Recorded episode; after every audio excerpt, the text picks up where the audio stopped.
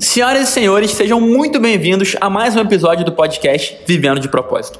Por aqui, usualmente é meu trabalho entrevistar profissionais que vivem de propósito, ou seja, que são prósperos fazendo o que amam. Mas hoje o jogo mudou.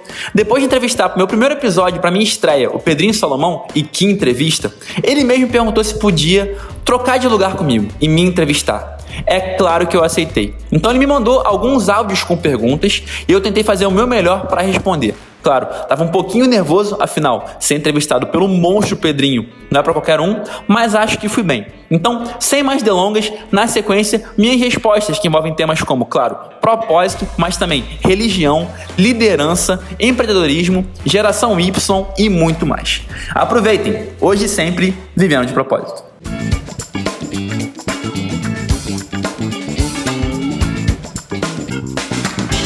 Arnaldo, meu querido, como é que você trabalha a sua espiritualidade? Como é que você trabalha a sua fé?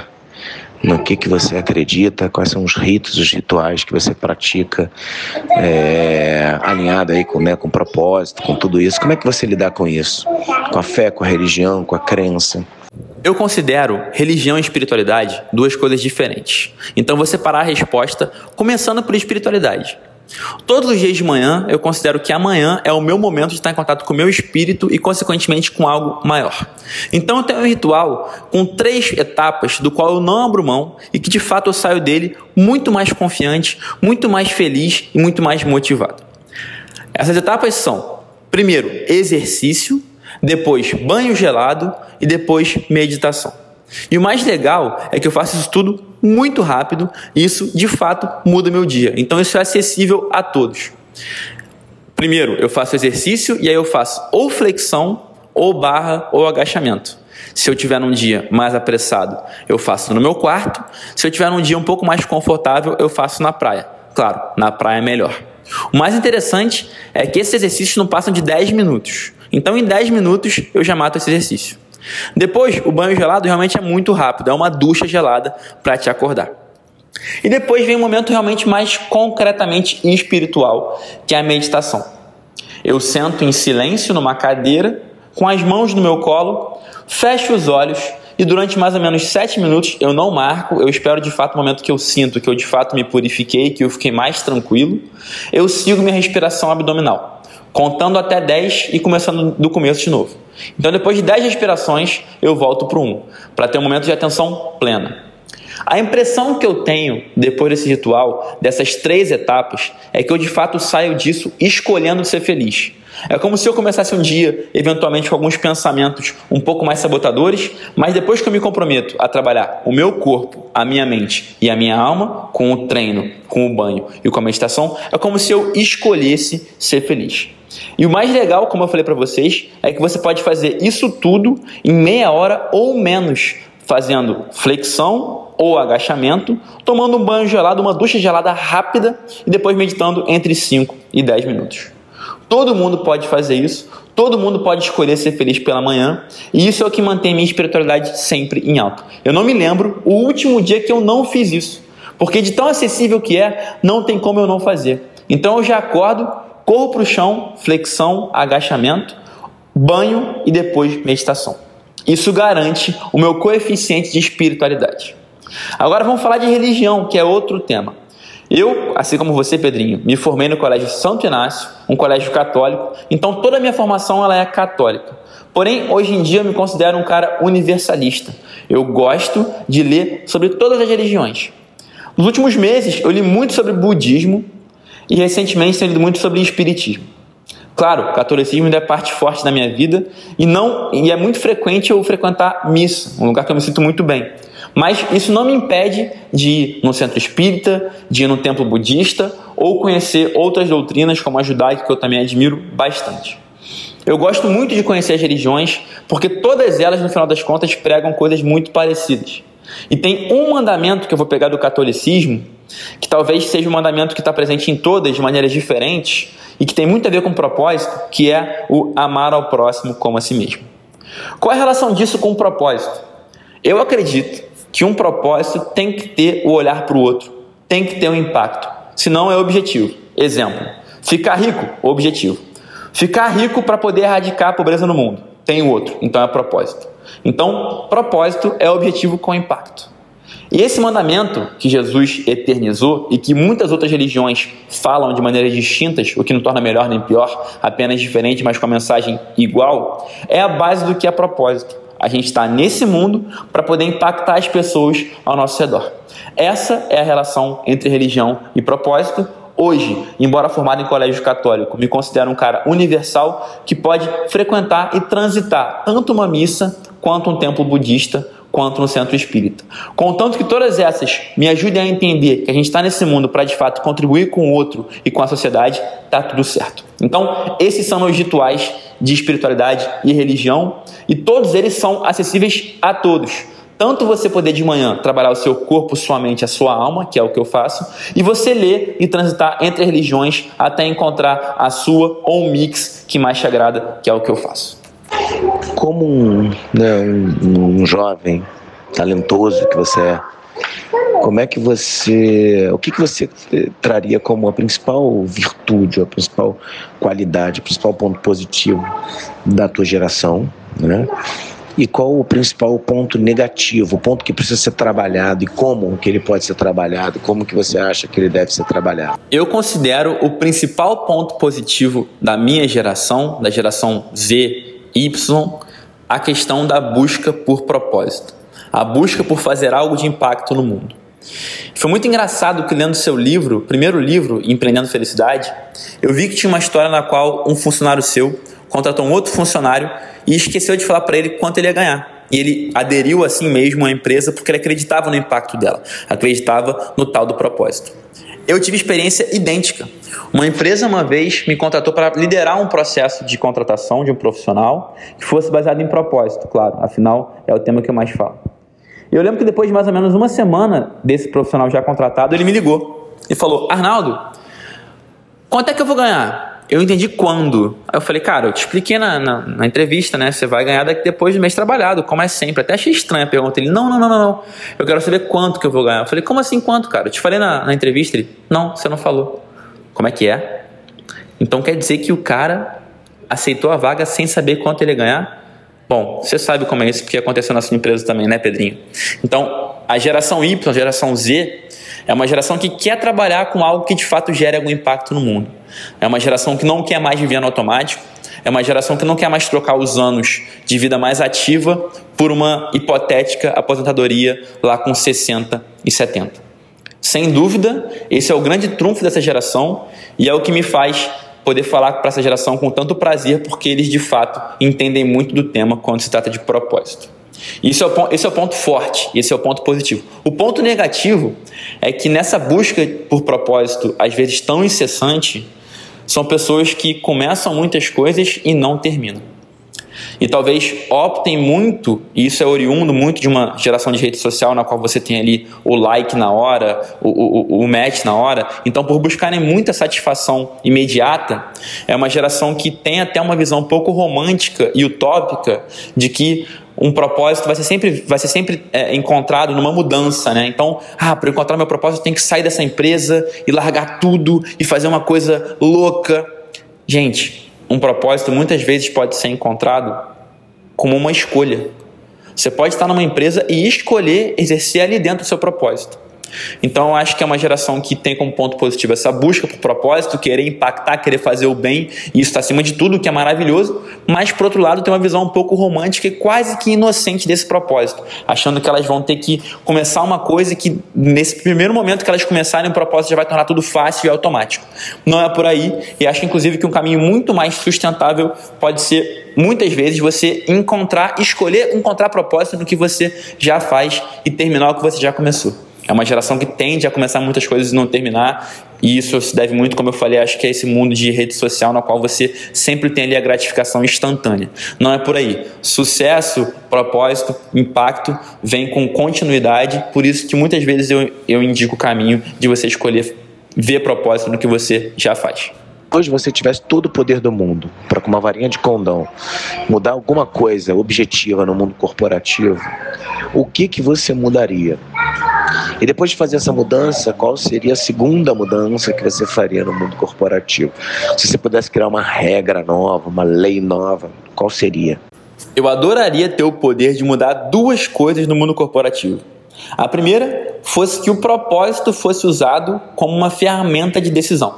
Peraí, qual caminho a gente vai seguir agora? Tá, qual deles tem mais impacto? Beleza. Isso tem que ser levado em consideração. Claro que não pode ser algo utópico. Então, eu gostaria muito que as empresas considerassem, né, nesse trade-off, nesse processo decisório, quando fosse seguir um caminho ou outro, um cliente ou outro, um funcionário ou outro, um, um projeto ou outro, qual deles quer ter mais ia gerar mais impacto no mundo, qual deles que está mais alinhado com o meu propósito, mas claro também, do outro lado do gráfico, o, o, qual deles que você consegue implementar com menos custos, com menos riscos tudo mais. Então eu adoraria que além dessa visão do custo do risco que já existe, que existe também nesse processo de trade-off, uma avaliação de propósito. Então, dando um exemplo. A gente vai fazer um projeto para reformar o escritório ou a gente vai contratar mais um funcionário? Tá, beleza. Nesses dois projetos, qual que está mais alinhado com o propósito da empresa? Esse, ok. Estando esse mais alinhado com o propósito da empresa, ele ainda é viável financeiramente? Ele é um risco muito grande? Não? Então, beleza, vamos fazer esse. Eu adoraria que as empresas usassem o propósito como ferramenta de trade-off, como ferramenta de decisão. Essa é uma. A outra, eu adoraria que os processos de feedback na empresa se transformassem em processos de feed forwards. Feedback é aquela crítica baseada no passado que raramente acrescenta alguma coisa. Feed forward é a sugestão focada no futuro. Vou dar um exemplo.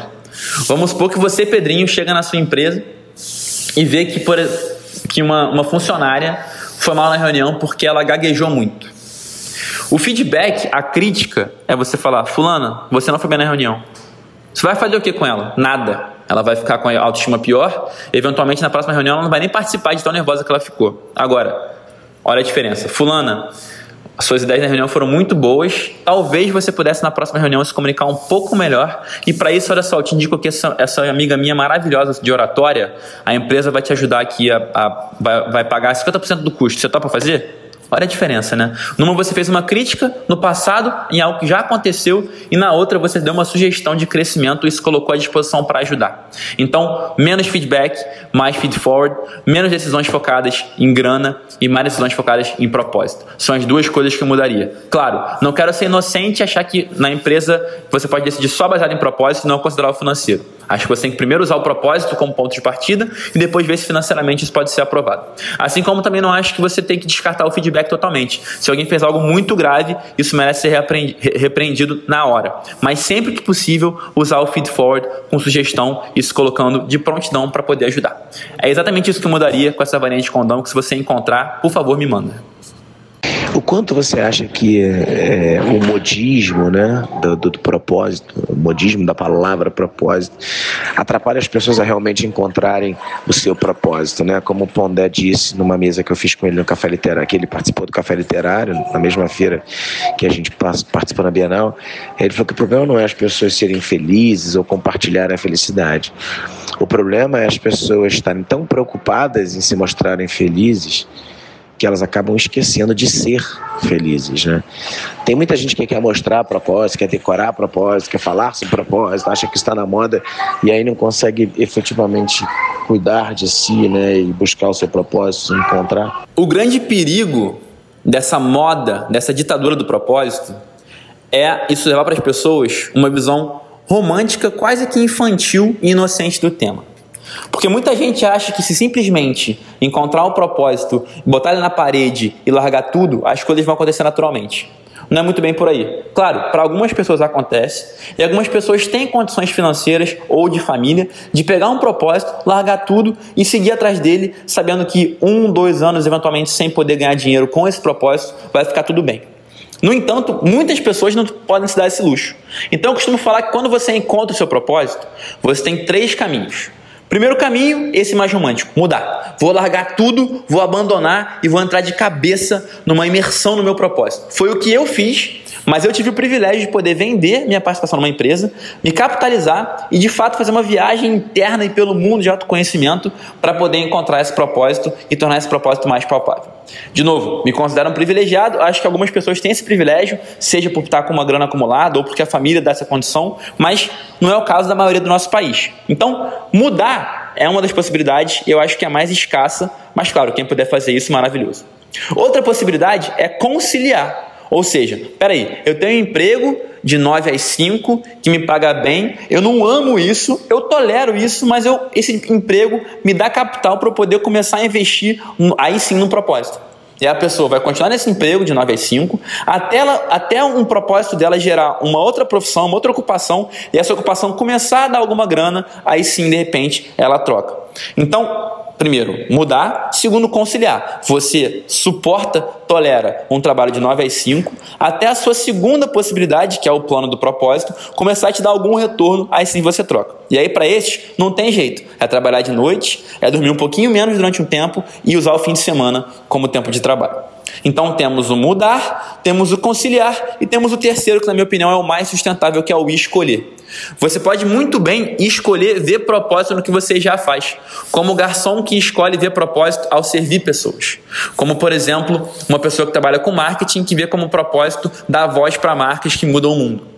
Então eu acho que essa terceira opção, eu não estou aconselhando para você essa opção, né, para quem está escutando, mas ela pode ser a mais sustentável, porque o perigo para mim dessa ditadura de propósito, dessa obrigação de seguir o propósito, é essa percepção romântica inocente e, e, e, quase que realmente boba do tema, achando que você só por botar um propósito na parede, bum, o céu vai se abrir e tudo vai ser mágico. Não é assim.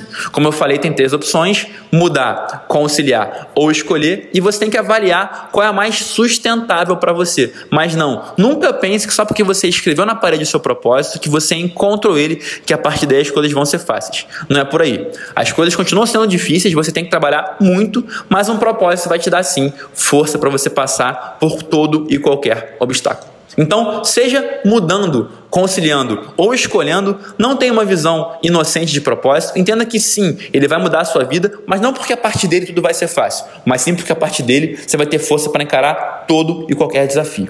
E conte comigo quando se deparar com eles. Qual foi o momento, a cena ou a pessoa, você não precisa falar o nome, né? Mas você pode, enfim, contar que te desinspirou né? Uma pessoa que você olhou, uma pessoa próxima a você, é, é, assim, né? Que durante algum momento da tua vida você olhou e falou: Meu Deus, eu não quero ser igual esse cara, não posso ser igual esse cara, não quero fazer o que ele faz. E o que foi que ele fez, né? Assim, como é que você viu isso? Excelente pergunta. Vou dividir a resposta em dois setores: pessoal e profissional. No pessoal, quem serviu de não exemplo para mim foram os homens da minha família, grande parte deles, no papel de marido. Um papel ainda muito machista, infiel, desleal e naquela pose de bam bam bam, pouco vulnerável, macho alfa, que não se expõe, não conversa e não encara os medos. Eu vi ao longo da minha vida as mulheres da minha família sofrerem muito com esse perfil. E recentemente recebi um elogio, um dos maiores que eu recebi na minha vida, quando uma cliente falou assim: nossa, você é muito sensível, né? Você deve ter tido mulheres muito fortes na sua vida. E ela matou a pau, exatamente isso. As minhas grandes heroínas de vida são as mulheres da minha família.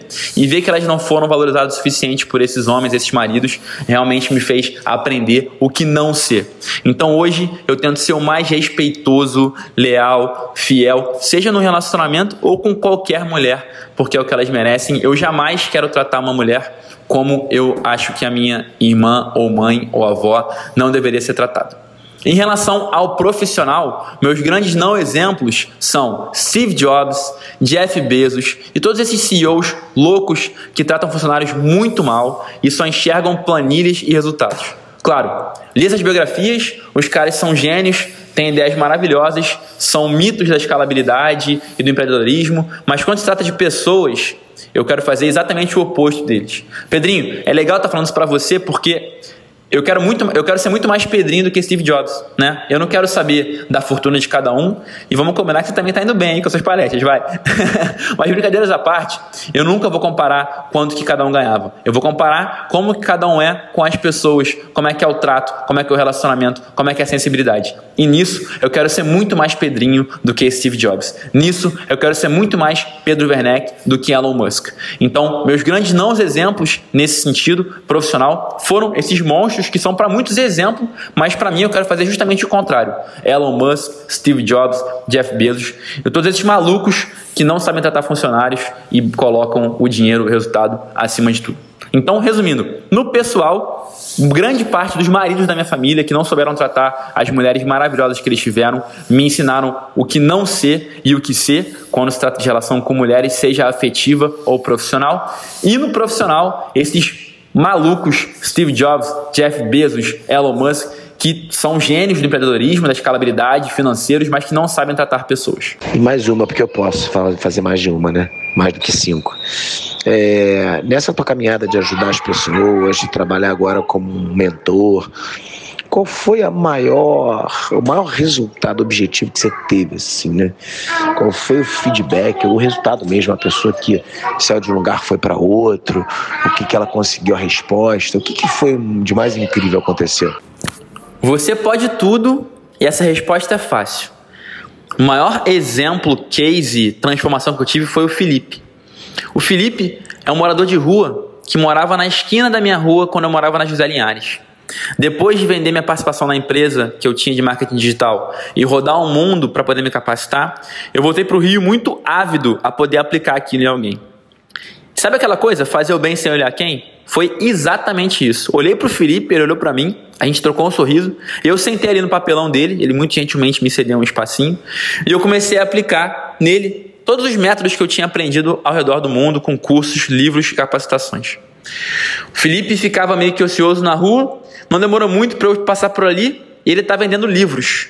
E eu perguntei, cara, que bacana, por que, que você está fazendo isso? Ele, ah, não, aprendi com você que eu tenho que ter um propósito, né? Eu falei, não, não, isso eu sei, mas por que livros? Ele, eu estou vendendo livros para um dia poder vender o seu. Resumindo, o que começou com o Felipe na rua, talvez tenha sido o grande, a grande catapulta, a grande força motriz para que eu pudesse colocar todo o meu conhecimento em páginas. Você sabe quão mágico é fazer um livro, você já está tá com dois livros consagrados.